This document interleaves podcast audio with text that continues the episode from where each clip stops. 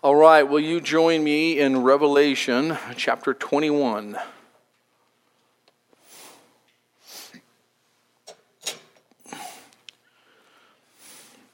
Revelation 21, kind of excited because not to finish the book, there's that sense of like, yes, it's been a sweet journey, but it's everything has been building to this, if you would. We, we, we, we started there in, in, chapter 1 as, as Jesus appears to the Apostle John on the island of Patmos and then reveals these truths and, and makes known the things that are to come, the things that were taking place at the time that uh, John received the message there on the island of Patmos, the time, the things of the church age. But then as the church is removed, brought, taken up, raptured into heaven, then we see as we work through after there, chapter 4, after the church was raptured, then the judgment of God poured out on a Christ rejecting world. And it was, I think maybe you could agree, it was a little uh, painful, if you would, in our sensory uh, element from relationships and stuff to go to read through that. Even though we know we won't be there, we know there's many who have rejected Christ and will go through that particular period, and many will come in that period will, will reject the living God and spend eternity separated from Him. Now, many, many we know from our study through that will also realize and come to an understanding of the invitation of grace and come into a right relationship with Jesus Christ during the tribulation. And so, as we kind of worked through that, and then we've seen the, the point where Satan, the devil, was bound for a thousand years, and then that thousand year millennial reign came to an end. There was the great white throne judgment of those who have rejected Christ. And as we're now in chapter 21, verse 1, and I want to read verse 1 through 8. I know we covered it last week, so I, am going to go through with some brevity. We're just going to pick it up there because we were going to roll through on into the rest of the chapter and, and into chapter 22. John is sharing what God is showing now I saw a new heaven and a new earth, for the first heaven and the first earth had passed away. Also, there was no more sea. Then I, John, saw the holy city, New Jerusalem, coming down out of heaven from God, prepared as a bride adorned for her husband. And I heard a loud voice from heaven saying, Behold, the tabernacle of God is with men and he will dwell with them, and they shall be his people. God himself will be with them and be their God. So here he's describing this scene that he's taken, he's just, you know, kind of absorbing, if you would, because, you know, like I say, the millennial period is end, ended, and now this new heaven and a new earth, uh, uh, like, the, like we're going to see here in a little bit how Jerusalem is going to be descending down upon earth. And, you know, there's been a lot of questions and a lot of attempts to try to figure out how's this all going to be. And we're going to see here in a little bit one of the perplexities in figuring it out is we try to find something similar to the natural realm and then kind of elevate that to grasp this supernatural reality that's going to be. So, in other words, we just don't have an experiential, something we've experienced. We don't have something like that that we can say, oh, it's just like this. Now, we've read through this particular book of the Bible, and you see there are times that there's trying to give us some comparison and show. But you'll see, as we even caught last week, the description of this new heaven, new Jerusalem, new earth, this description of it speaks more of what's not there than what is there. Because what's, what's referred to as what's not there, those are things we know. Let's look at them. It says in verse 4 and God will wipe away every tear from their eyes. There shall be no more death, nor sorrow, nor crying. There shall be no more pain, for the former things have passed away. And you think about that, you know, much of what we wrestle with and struggle with is capsulized in that particular verse. The tears are because there is death sorrow, that overwhelming realization of reality, which oftentimes leads to an element in even varying degrees of depression because we realize just the things of this life and how things are. We experience the loss of a loved one. We, we know people that are hurting and suffering and going through hardship. And it's just hard sometimes to even maintain the right attitude, even though the Lord's with us. And we're aware that's just the result of this world that has rejected, humanity rejecting the living God. And because they've rejected the living God, they've experienced the consequences of that. And we'll touch on it as we get into chapter 22. And so these things we're talking about, they're not going to be in heaven. There will be no more sorrow. I can't even think of what that would be like.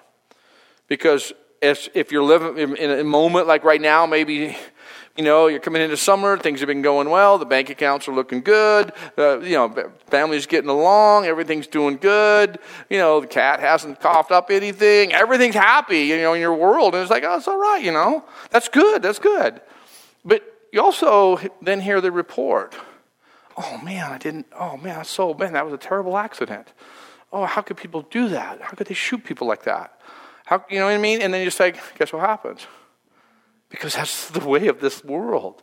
But we want to remember, and, and that's why he tells us in advance. Because, see, we're looking forward to this, and the context is John is receiving it, but he too has kind of been moved forward, so to speak, to experience it. But he's going to be back on the island of Patmos, and he's not meant, he's told, don't seal this, don't hold this. Don't seal what I have already revealed, Jesus would be telling him. And you're, to, you're to write this down and to take this, and, and which is why we have it. Because he got to go forward and see this, the things on earth and the things even from the abuso, the abyss, open up. You have to see the things in heaven, and it's almost like all these things simultaneously. Then he comes back to his point, 2,000 years ago plus, on the island of Patmos. And he's got to be encouraged, like, man, because the guy had been boiled in oil. And, and basically tried, they tried to kill him, and he just didn't die. So, like, what are we going to do with this guy? We've got to punish him somehow, but he won't die. And they literally exiled him, if you would, to the island of Patmos for quite a while. So let's cruise along here as we consider also some things out of verse 5. Well, actually, we read through these first eight verses. Now he says, speaking of Jesus, then he who sat on the throne said, Behold, I make all things new.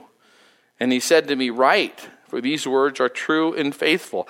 I wonder if John's like kind of mouth open moment because he seems to have a few of those.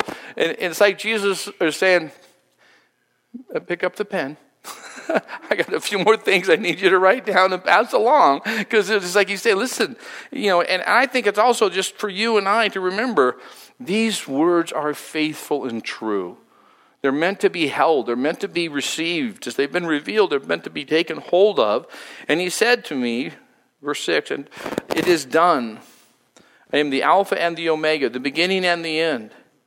I will give of the fountain of the water of life freely to him who thirsts. He who overcomes shall inherit all things, and I will be his God, and he shall be my son.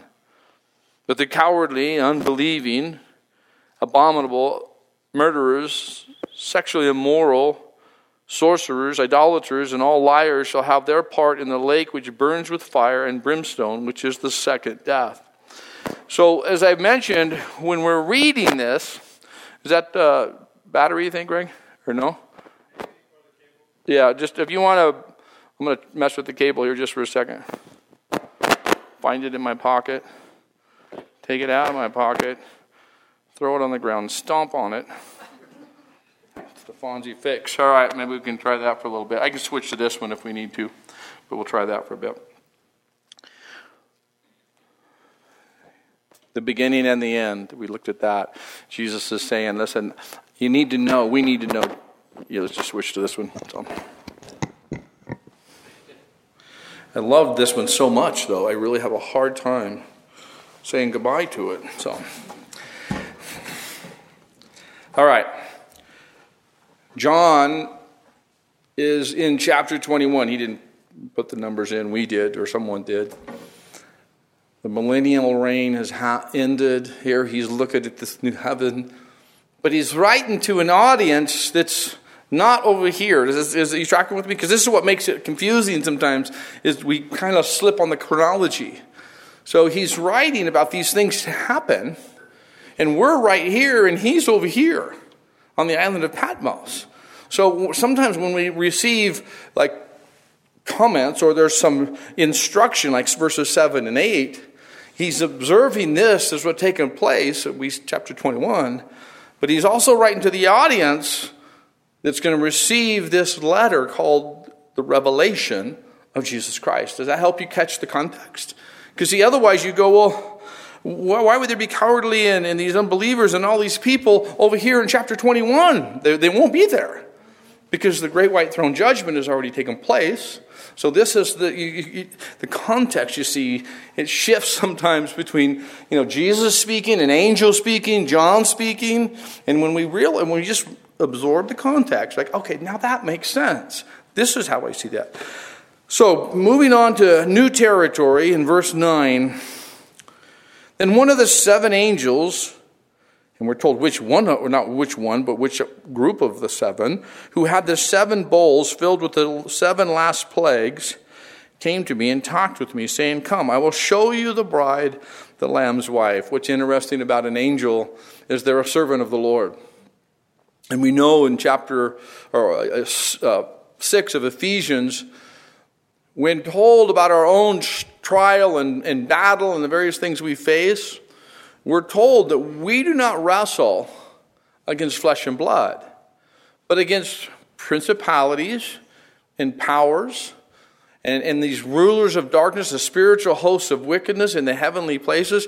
There's these, these, this, this structure, so to speak, in this battle.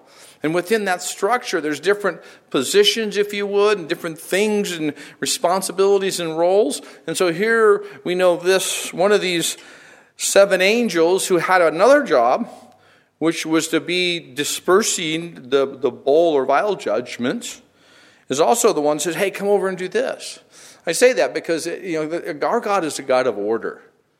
He's, there is things happening. There are things happening that we're we're we're, not, we're kind of oblivious to until something erupts. But there's just amazing things happening, and we too are given opportunities to serve the living God, to, to be a part of His purposes. And we're going to see that when, when John uh, makes a little mistake here in a little bit. Verse 10 And he carried me away, this angel. He's going to show him the bride, the Lamb's wife, which we know that to be the church. And he carried me away in the Spirit to a great and high mountain and showed me the great city, the holy Jerusalem, descending out of heaven from God, having the glory of God. Her light was like a most precious stone, like a jasper stone, clear as crystal. And she had a great and high wall with 12 gates and 12 angels at the gates, and names written on them, which are the names of the 12 tribes of the children of Israel. Three gates on the east, three gates on the north, three gates on the south, and three gates on the west.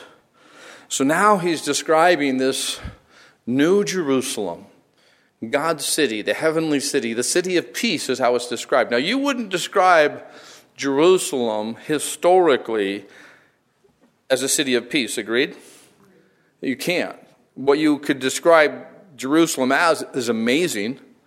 I think the city has been overrun and really even kind of flattened, so to speak, or at least torn up, it, like 37 times historically. It's just crazy. Like that it's even still around. That Israel is even relevant. Why is a sliver of dirt in the Middle East that has minimal uh, square footage, basically, it's not just that, it's not that big, right?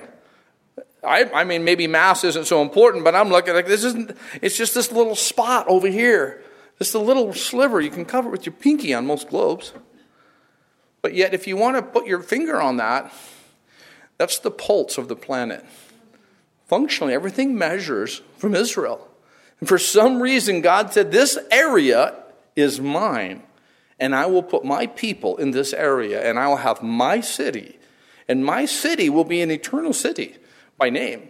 The, the, the earthly city, Jerusalem, won't, won't continue. It's all going to come apart. We know from last week's study that according to Second Peter, it's all going to dissolve in an instant, which I think is where, where God is going to just take what we know about molecular structure, what, he, what we know about this earth, and he's just going to turn it loose. And there's a, what's that thing called? What's that thing that's really destructive? Uh, atom bomb? Yeah, yeah. So, you know, that, that is an example of when men try to mess with something and we see how powerful that is. But what if the designer just flipped a switch and nothing was held together the way it's held together and everything was just reset? Everything, heaven and earth, which I believe is what will take place. And then there's this new Jerusalem and this new earth. He's describing, I believe, what his design has always been. I don't think it's a reaction in any sense. God has always known the reality and the choices of humanity. It's been in his knowledge from the beginning. And now we're being told this is how it's going to be set up. Here's this, not just how it's set up, John is seeing it. He's seeing it descending. And as it's coming down, is just, you know, he's describing it. And we see there in verse 14 now the wall of the city had 12 foundations, and on them were the names of the 12 apostles of the Lamb. And he who talked with me had a gold reed to measure the city. It was used in that time, it was like a, about a 10 foot long reed that they used for measuring and uh, for architecture and various things. And they went to measure the city, its gates and its walls. The city is laid out as a square. Its length and its, is as great as its breadth. And as he measured the city with the reed, 12,000 furlongs, its length, breadth, and height are equal. Then he measured its wall, 144 cubits, according to the measure of a man, that is, of an angel. The construction of the wall was of jasper, and the city was pure gold, of like clear glass. Let's stop there just go back to that description of the city. In verse 16, is laid out as a square, and some would describe it as a cube, trying to grasp the, the imagery we have primarily right here, considering even some passages in Ezekiel and even a couple in Isaiah that kind of have, is that this? How does this fit? So they see it as a cube in shape because it's all equal sizes. But another person, another scholar, who studied this suggested it could very well be a pyramid in shape, where it's the same but then, you know, kind of tipped in. One other one, which is respected and I believe is certainly worth pondering, is it's a cube within a crystal sphere. So this crystal sphere is where Jerusalem, the city, is inside of it. So I just think we see some amazing architecture in this world. Wouldn't you agree? There's been some amazing things. There's, some, there's even been some that are kind of like wonders. You know, they're like, well, how did they do that? And they're, we're confounded, quite honestly, sometimes how they pulled it off. How much more will be this eternal city? How much more will that be? Even to our heavenly bodies, will we be enamored and captivated by what's there? Let's look in verse 18, where we see now the description, and it says, the construction of its wall was of jasper uh, jasper is opaque, it's variated in colors. Sometimes it's brownish yellow, other times it's kind of a, a green red or a gold green. Um, we see, uh, we'll see jasper again here in verse 19. You know, verse 18, the, the city was pure gold like clear glass. Our gold is generally not clear. It's, different. It's, it's of the minerals and the makeup of this earth. But he's conveying there's a, a high grade gold that's clear, if you would. Ironically, we know in other passages this, the cities are paved with gold. And most of us, when we think of that imagery, we think of like little bricks, little bullion cubes, so to speak, uh, high value, 24 karat gold, of course, you know, and that's what God pays with. Because the, the thought is it conveys what so valuable here is nothing more than asphalt in heaven. The most high value stuff here. What he's saying, what I think is even more interesting, is that that gold that would be there is actually functionally translucent. And, and it's clear. It's that it, it, valuable. But yet, it's also, we're going to see something else that it creates. Now, moving into verse 19, I want to touch on some of these colors. Foundations of the wall were adorned with all kinds of precious stones. So there's multiple foundations and de- decoration. Really, I think it just adorned um, more than you know we would than a structural sense. The first foundation once again was jasper. The second sapphire. The sapphires they speak of as hard like a diamond uh, in comparison, but like a, a, blue in color. The next one we see listed there, the, the chalcedony, um, that is uh, an agate stone found in modern day Turkey. Uh, this, that, it's actually named after that particular city. Uh, emerald, listed there, we know to be a bright green. Uh, sardonyx coming down into uh, verse 20. That speaks of it's, it's, a, it's a red and a white kind of a, a hue or look. Um, after that, you have the, the sardius, the sixth one. Sardius was, was a jewel, it was reddish and even kind of it's described as a honey color. Uh, chrysolite is transparent stone, but once again, kind of golden hue or a color. Beryl is uh, sea green. Topaz, yellow green, and yet um, uh, pieces of yellow and green and, and transparent and translucent as well. Um, chrysoprase is medium shade of green, kind of a medium to mild pastel kind of look. Uh, jacinth is uh, the one we see there in next here is a violet, and amethyst is commonly purple. So you think of these, this range of stones, and not only are they in the earthly colors and, and earthly uh, comparison, because th- this is what he's talking about, they're, they're beautiful to look at, but they're of great value. And this city is adorned with that. And I think combined with the translucent nature and the clear gold in perfect light, it's hard to even grasp what this all looks like. Because, as we're going to see, there's, there's no temple, it says in verse 22. Oh, I'm sorry, I, I skipped 21. The 12 gates were 12 pearls. Each individual gate was of one pearl. And the street of the city was pure gold, like transparent glass. So, Peter's at, standing at where? The pearly gates. You ever heard that theory, thought? Silly idea, kind of thing? Well, it's probably where they get that idea, the pearly gates, because there's. But it's interesting. It's not pearl in color. It's very specific. Did you catch that? Each one is made of one pearl. I'm thinking it's a really big one. I mean, it's a really amazing pearl, and and but you, see what's conveying. You know, um, you remember the story of the pearl of great price, right? Which of such high, because it conveys in this world, in this realm, things of high value.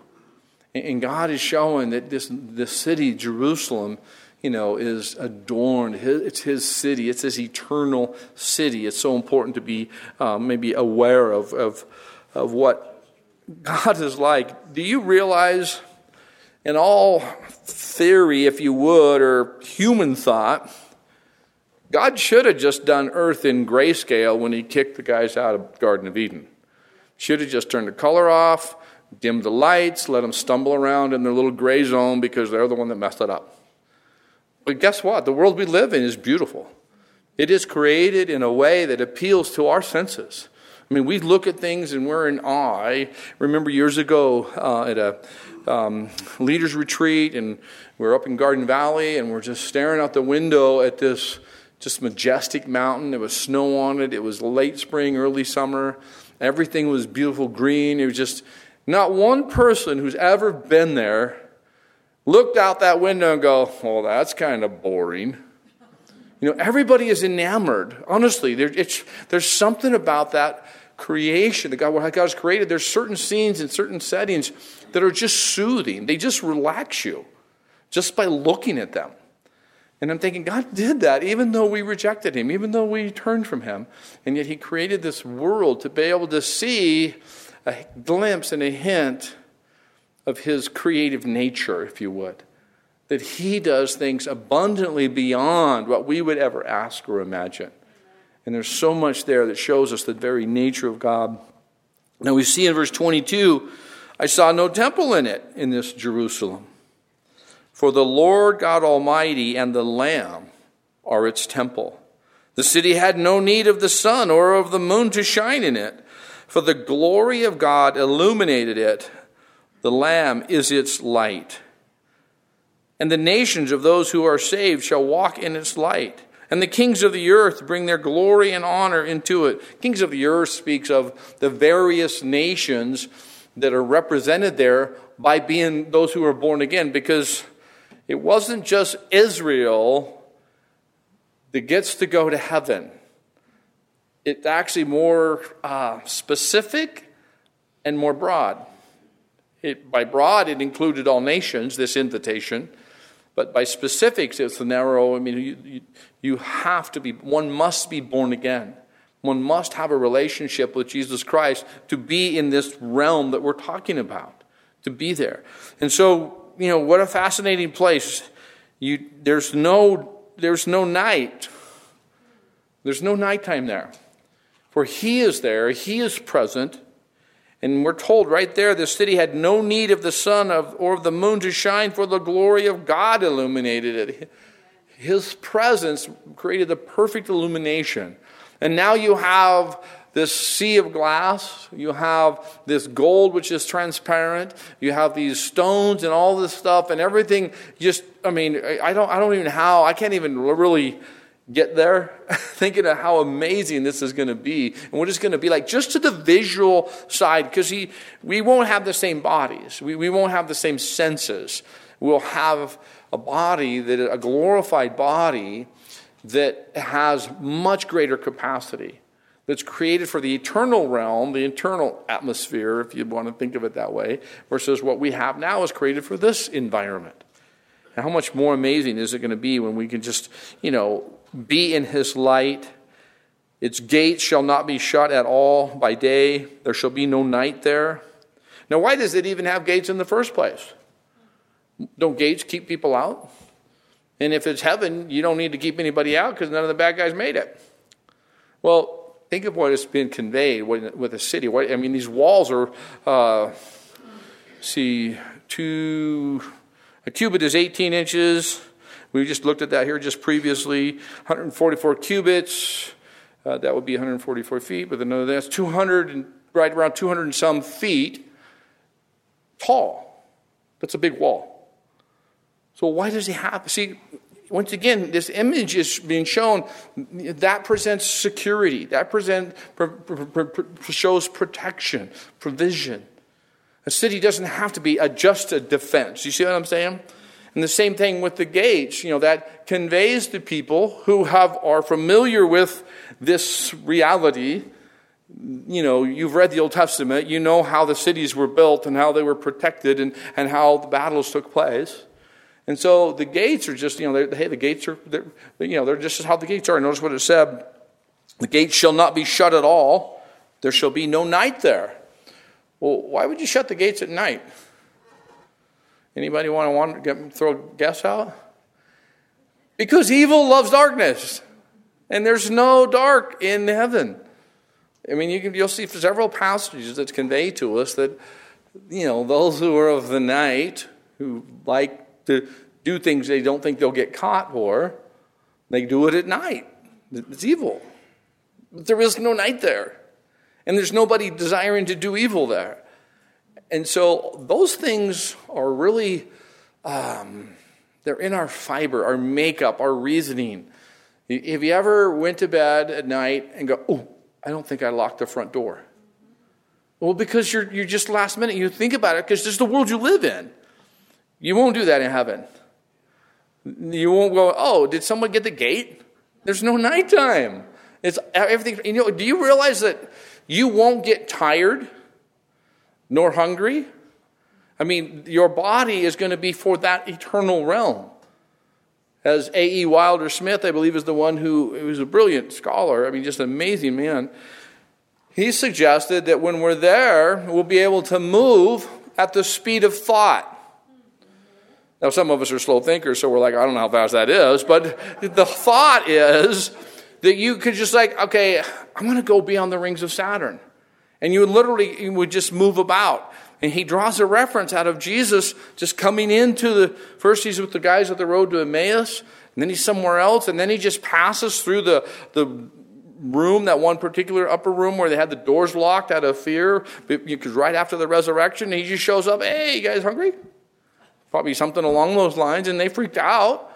because he has he was able to just pass through his body was different and i think that's a glimpse of what heaven will be like in these heavenly bodies. So we're reading about all this and it's like man this is amazing. As we go on we see in verse uh, 26 they shall bring the glory and the honor of the nations into it but there shall be by there shall by no means enter in anything that defiles or causes an abomination or a lie but only those who are written in the lamb's book of life. So you see, he's there, and then almost like he's then receiving from the Lord these other words to, to, to write down. And so he's speaking of the heaven, but then he's also reminding us who are here, or those who are pre rapture, uh, John was just, he, he, was in an amazing place because he had seen the hand of God. He had seen Jesus resurrected. He walked with him before he was crucified. He's seen him, and now he's even suffering for him. And, and he, he, he's, you know, he lived in this kind of world we live in, but he's seen these things, but now he's mentioning back over here, it's going to be, you know, that none of this is going to be there. It's a reminder. You see, if you don't catch that, there shall by no means be anything that defiles or causes an abomination or a lie. You know, we got to realize that there, that isn't going to, there won't be anybody there to do that. That, that wouldn't be heaven, agreed? If, if the door to door salesman still came by, wouldn't be heaven. You know, if there's these various forms of deception, manipulation, evil is not there. Let's move on to chapter 22. Because he's now, he's like, okay, speaking, of course, this one of the seven angels that we read about back there in verse 9 of 21 and he showed me a pure river of water of life, clear as crystal, proceeding from the throne of God and of the Lamb. I, I, people have asked me, you know, um, you know, do you keep fish when you go fishing? Like, well, sometimes. But there's been times late in the summer when the algae and the moss and the bugs and the just life on the Snake River and I get a whiff of that and I catch a fish, I'm going, I ain't eating that. I just throw it back. It's like, no, I mean, the watercolor's kind of murky. I'm like, no, I don't think so. But I go up to Anderson. And Anderson's a different dynamic. The Snake River is a slow moving river from the east side of the state. By the time it gets here, it's collected some things. I go to Anderson, you have snow, you have Anderson. No, nobody in between, so to speak. It's, it's, if you've been up there, you know what I'm talking about. I grew up swimming in clear water. I can't get in dark water. It just bugs me. I don't know what it, I think it's because it's smart, but anyway, up there is clear water, but it doesn't compare to this. It doesn't compare. Some of you maybe have, have been scuba diving or been in tropical areas where you, you see these amazing colors of, of fish and, and you know, marine life and it's so clear compared to other places. What will this be like? This, this pure river of water, clear as crystal. I'm actually wanting to swim in it. It's just my, my way of life. It's like, man, that would be amazing to peer into that. In the middle of a street, and on either side of the river, was the tree of life, which bore 12 fruits, each tree yielding its fruit every month. The leaves of the tree were for the healing of the nations. So, the tree of life, you guys remember where we first encountered that one? Yeah, the Garden of Eden. We'll come to that here in a little bit. Before we do, though, I want to I want to mention something where we see the leaves of the tree were for the healing of the nation. Nations. Well, well, why would they need to be healed if they're in heaven? Why does the tree leaves are you tracking with me? But if we're in heaven, why does that need to happen? Well, the word there, um, uh, I think it's called therapeia. It's where we get our word therapeutic. And what it's speaking of is, health giving. So when we read this, that the leaves of the tree were for the healing of the nation, the health giving, it, it, it indicates you know, nourishment, life. The, the, the leaves do not need to be removed or even touched. You know, the green leaves indicate nourishment and life. And I really believe that's part of the picture that's presented. That God, the tree of life represents life. And, and for those that are there, they're not needing to be healed, from the residual of their former life on earth, because that's an element that ain't going into heaven. You will not have, God will do a, a DNA erase, and you will not remember any of that in that sense. But you will have this tree of life, which indicates nourishment in life. And so, does that help you? Because if you look at it, it's like, okay, well, we need to be healed from what? But it's not healing, it's actually speaking of health giving. Verse 3 there shall be no more curse. Whoa, that kind of touches, sounds a little bit like uh, the whole tree of life thing we read about some time ago, like Genesis chapter 3, if you want to journey over there with me. Let's go to Genesis 3, and it'll tie together with the tree of life and with the curse, and even help us re- remember, although we're reading about heaven, the reality of what happened in the Garden of Eden. In Genesis chapter 3, we'll begin in verse 13. Context uh, An offer was made, was accepted, was a really bad deal. Let's see what happened. The Lord God said to the woman, What is this you have done? The woman said, The serpent deceived me, and I ate. Many teachers have had fun with that, me included, passing the buck, blaming on someone else, but that's not actually accurate. That's a very simple, honest statement. The serpent deceived me, and I ate. So the Lord said to the serpent, we know Satan, the devil, we know the one who at this point in Revelation 21 is in the abuso. He's not in the picture anymore. But here's what we know because of what he did. Because you have done this, you are cursed more than all cattle and more than every beast on the field of the field. On your belly you shall go, and you shall eat dust all the days of your life.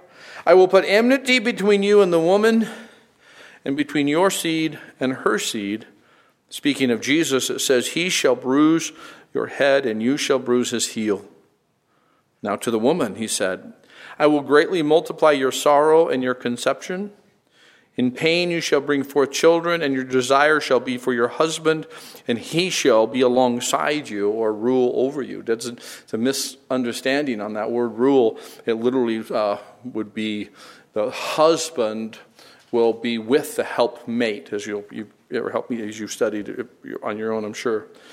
So the woman, we know there is one of the consequences of rejecting God. Says here that your sorrow and your conception and in pain you'll bring forth children. Your desire will be for your husband. So her desire is for the husband. Then Adam, then he said to Adam, because you have heeded the voice of your wife and have eaten from the tree of which I, I commanded you, saying, You shall not eat of it. Cursed is the ground for your sake. In toil you shall eat of it all the days of your life. Both thorns and thistles, and it shall bring forth for you, and you shall eat the herb of the field. In the sweat of your face you shall eat bread till you return to the ground, for out of you it you were taken, and for dust you are, and dust to dust you shall return. So for the man, his he's going to sweat and labor for food. And the wife's desire is for him to be home, basically. And so you see this perplexity, this trouble that came in upon humanity. This is the curse that's referred to back there, that there is no more curse. This isn't there in heaven. I want to keep going, though, because as we see, and Adam called his wife's name Eve because she was the mother of all living. Also, for Adam and his wife, the Lord made tunics of skin and clothed them. Then the Lord said, Behold, the man has become like one of us to know good and evil.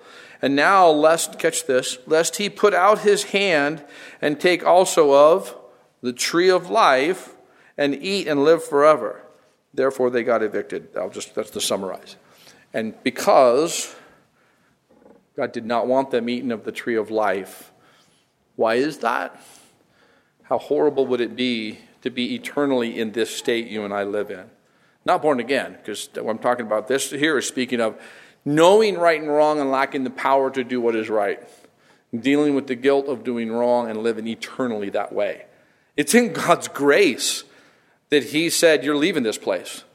It was His mercy that said mankind cannot stay here. And He actually appointed cherubim, which remember servants angels. That's what they are. They're appointed to guard the tree of life. Jump back to Genesis with me, or I mean to Revelation with me. In Revelation chapter 21, as we see, there shall be no more curse. The curse of humanity was solved by Jesus Christ. He paid the price completely and totally. But the throne of God and of the Lamb shall be in it, and his servants shall serve him.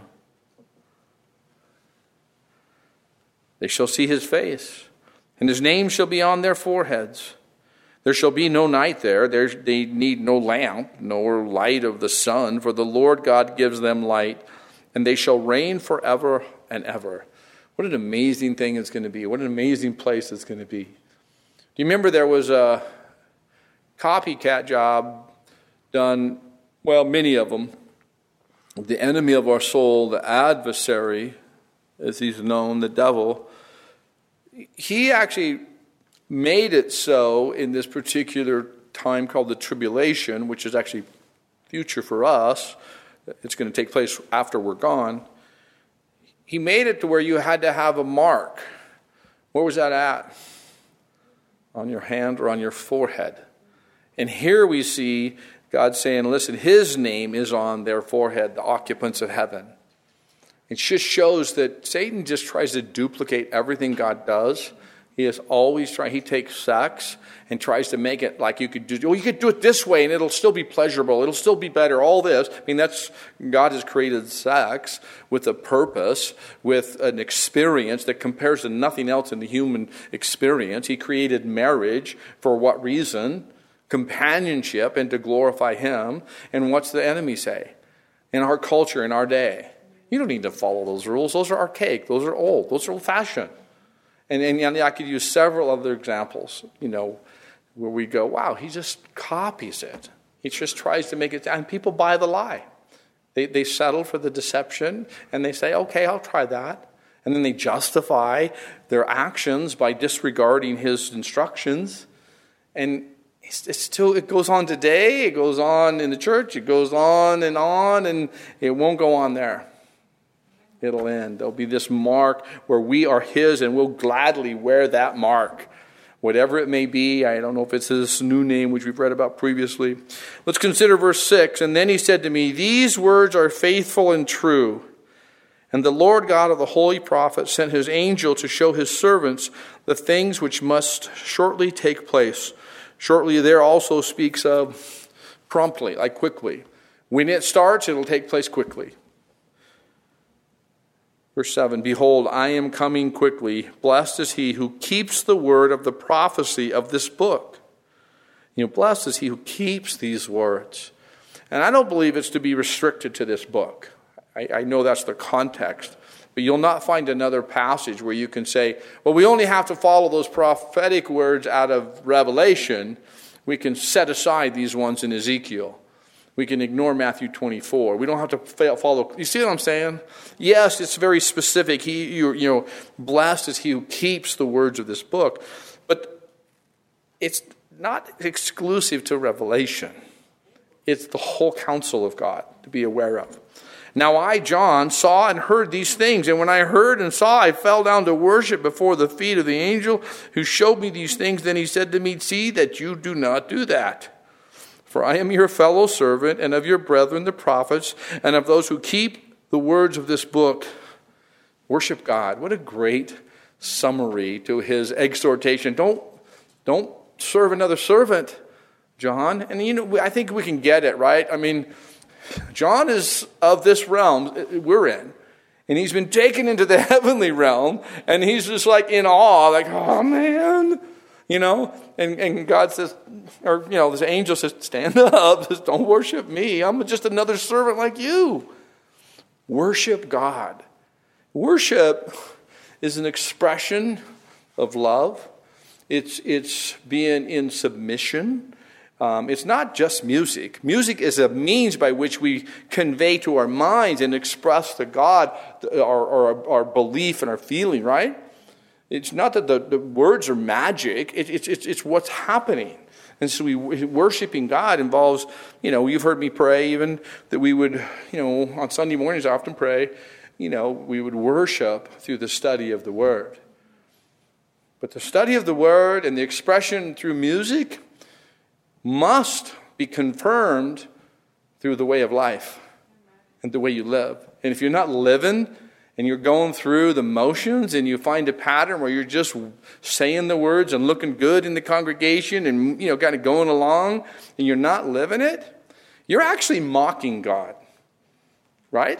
I mean, isn't wouldn't that be true? You're mocking because you're saying one thing and doing another thing. And, and what how scary is that? I mean, I've read Acts 5. Ananias and Sapphira found a way to mock God. I'm just saying it doesn't work out that great in the long haul. It's a bad idea. Worship God. And I've asked my exhortation that we individually would learn to worship God. I knew I know how to worship. I knew how to worship when I started as a young Christian because I was so glad to be liberated from the baggage of sin. And I worshiped with freedom and expression. And then I realized it wasn't just the music. It was really how I worked out my life, my problems, my temptations, my carnality, my old nature. Worship became a living expression of a life of submission. And if we're not submitted to Him and we're just learning Christianese, we're actually mocking Him. And it's really not a good idea. I'm just, that's probably, I will, I will classify that for tonight at least, the understatement of the evening. Verse 10 And He said to me, Do not seal the words of the prophecy of this book, for the time is at hand. He was unjust, let him be unjust still. He was filthy, let him be filthy still. He was righteous, let him be righteous still. He who was holy, let him be holy still. Well, there's a weird verse. How does that fit? Are you just keep doing what you're doing? Just catch the context. These words were not to be sealed. You know, Daniel, I believe, was in maybe chapter 12, 9, somewhere between 9 and 12. um, he was told to seal up these words for the time is not now. That was a point in the Old Testament. And then there's a point where God opens up his word. You know, much of what we know about heaven and the details and the tribulation and the rapture and all these things weren't known to the Old Testament saints. Do you know that? They weren't known until God made them known through the apostle john and through the angels. He just that's how his, that's how he did it through this letter we've been reading. And so john is told listen don't seal these up. Don't set these aside. This is, now is the time to reveal these.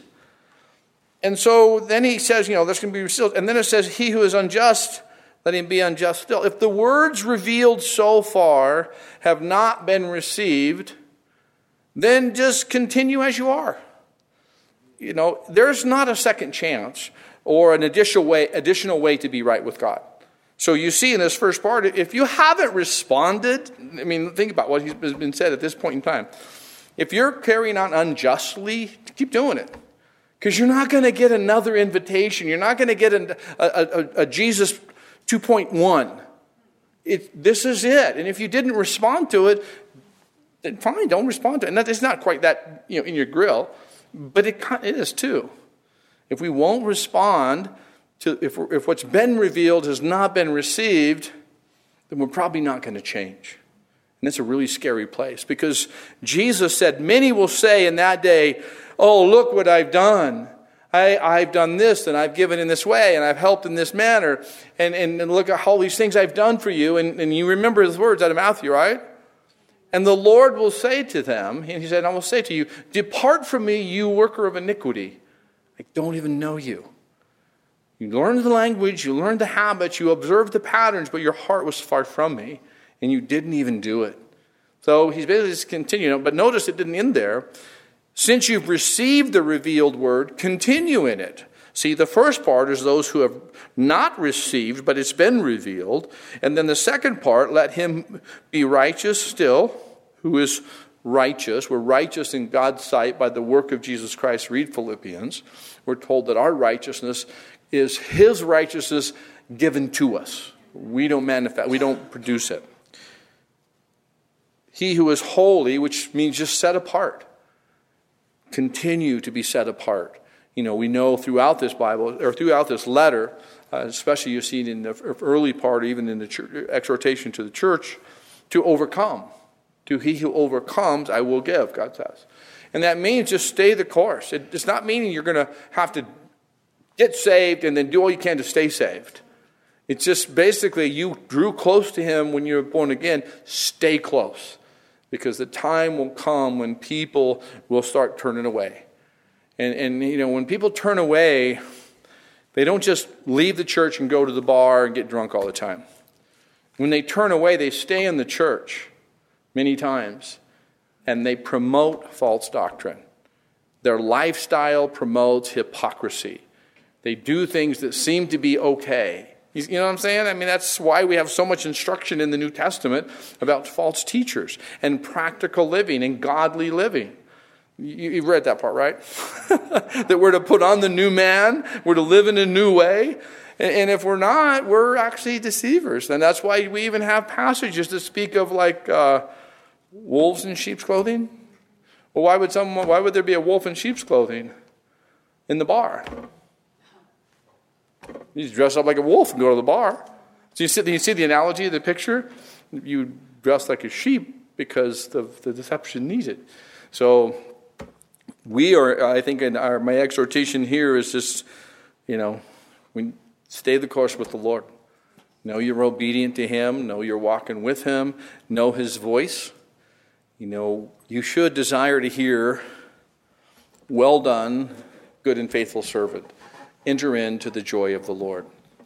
Well, how can that happen? How can you have that statement? How could you receive that? It's really a simple statement. A servant follows the instruction of the master. A servant lives in a way that honors the master. No matter how painful it is, they honor the master. And so to do that, you, you need to know the master's words and obey those words with the master's resources. You can obey the words of your own ability, but guess what happens? That's works.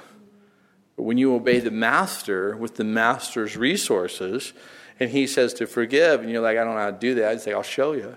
He says to love that neighbor, but you know what? They are so loud on at night. They are so love that neighbor with the love I put within you. The love that you now have, let that love shine through you love that way, now you're, you're going, okay, now it's simple. How do you hear faithful? Obey the master with the master's resources for his glory and your joy. It's for his glory. Okay, man, is it, is it easy? No. Is it uh, pain free? No. No. Is it important? Probably the most important.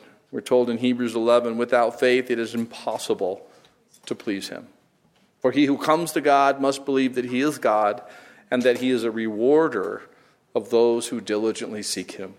Like he, he said, I will give you the ability, the strength, but you have to walk by faith. And, I, and you know, we're, we're going to face some tough stuff in this world. I'm not being prophetic. I'm just, maybe I'm a probability major. I don't know. but it's just, we're just told that that's how it's going to go.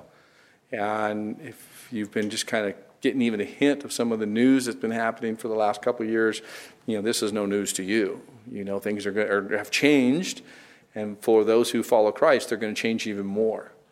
And there's legislation being pressed in an aggressive manner that's targeting uh, Christians. It used to be religion. You know, politicians oftentimes are uptight about religion. They're not as much anymore. It's Christianity they're uptight about. And we're going to see that manifested in ways we never thought it would be that specific. Because it used to be, you know, you could, they couldn't do that because even the squirrely group called the ACLU would join up and defend them because it was, now you just never know what's going to go on. So, but we read Revelation 21 and 22 because we know where we're going. We know what's going on. We know this is happening. And I want to live, I believe you do too, in a manner that honors God you have been placed in this season and time without your permission. You've been placed in this season and time without filling out the forms ahead of time. God, in His amazing wisdom and crazy grace, has placed you and I to run the last leg of this relay of humanity, and we're close on the finish line. And you got you want the one running the last leg to run. You don't want them going, you know what, those other three guys ran already. I'm just going to walk it in. You, you, see what I'm saying? That, that's, that's what Paul conveyed. I discipline my body and I bring it into subjection, lest after having, you know, spoke of this gospel, I didn't live the gospel, I myself was disqualified. He didn't just beat the air and pretend like he was doing something. He lived in such a way that, God, I just want to finish well. Let's pray. God, man, it's so amazing what you have set before us in this realm called heaven. What you've done for us to even bring us entry and, and to, to allow us to even be in such a phenomenal place to be in eternity, eternal realm, and eternal bodies, and all that you've done in the future. But God, you did it here. You accomplished what your love declared. You died for our sins because you love us. And so, God, may we let that soak in more and more. May we be compelled by love to give up our own opinion, our own determination when it's not of you, when it doesn't honor you. May we be compelled, Lord, to just fight the good fight of faith, not of our own resources, but may we be encouraged as we go through struggles and trials and battles. May we be encouraged that you are with us. You do not leave us nor forsake us. Your word is true. So may you be glorified. May you be honored in the way that we live. Thank you, Jesus. In your name, amen.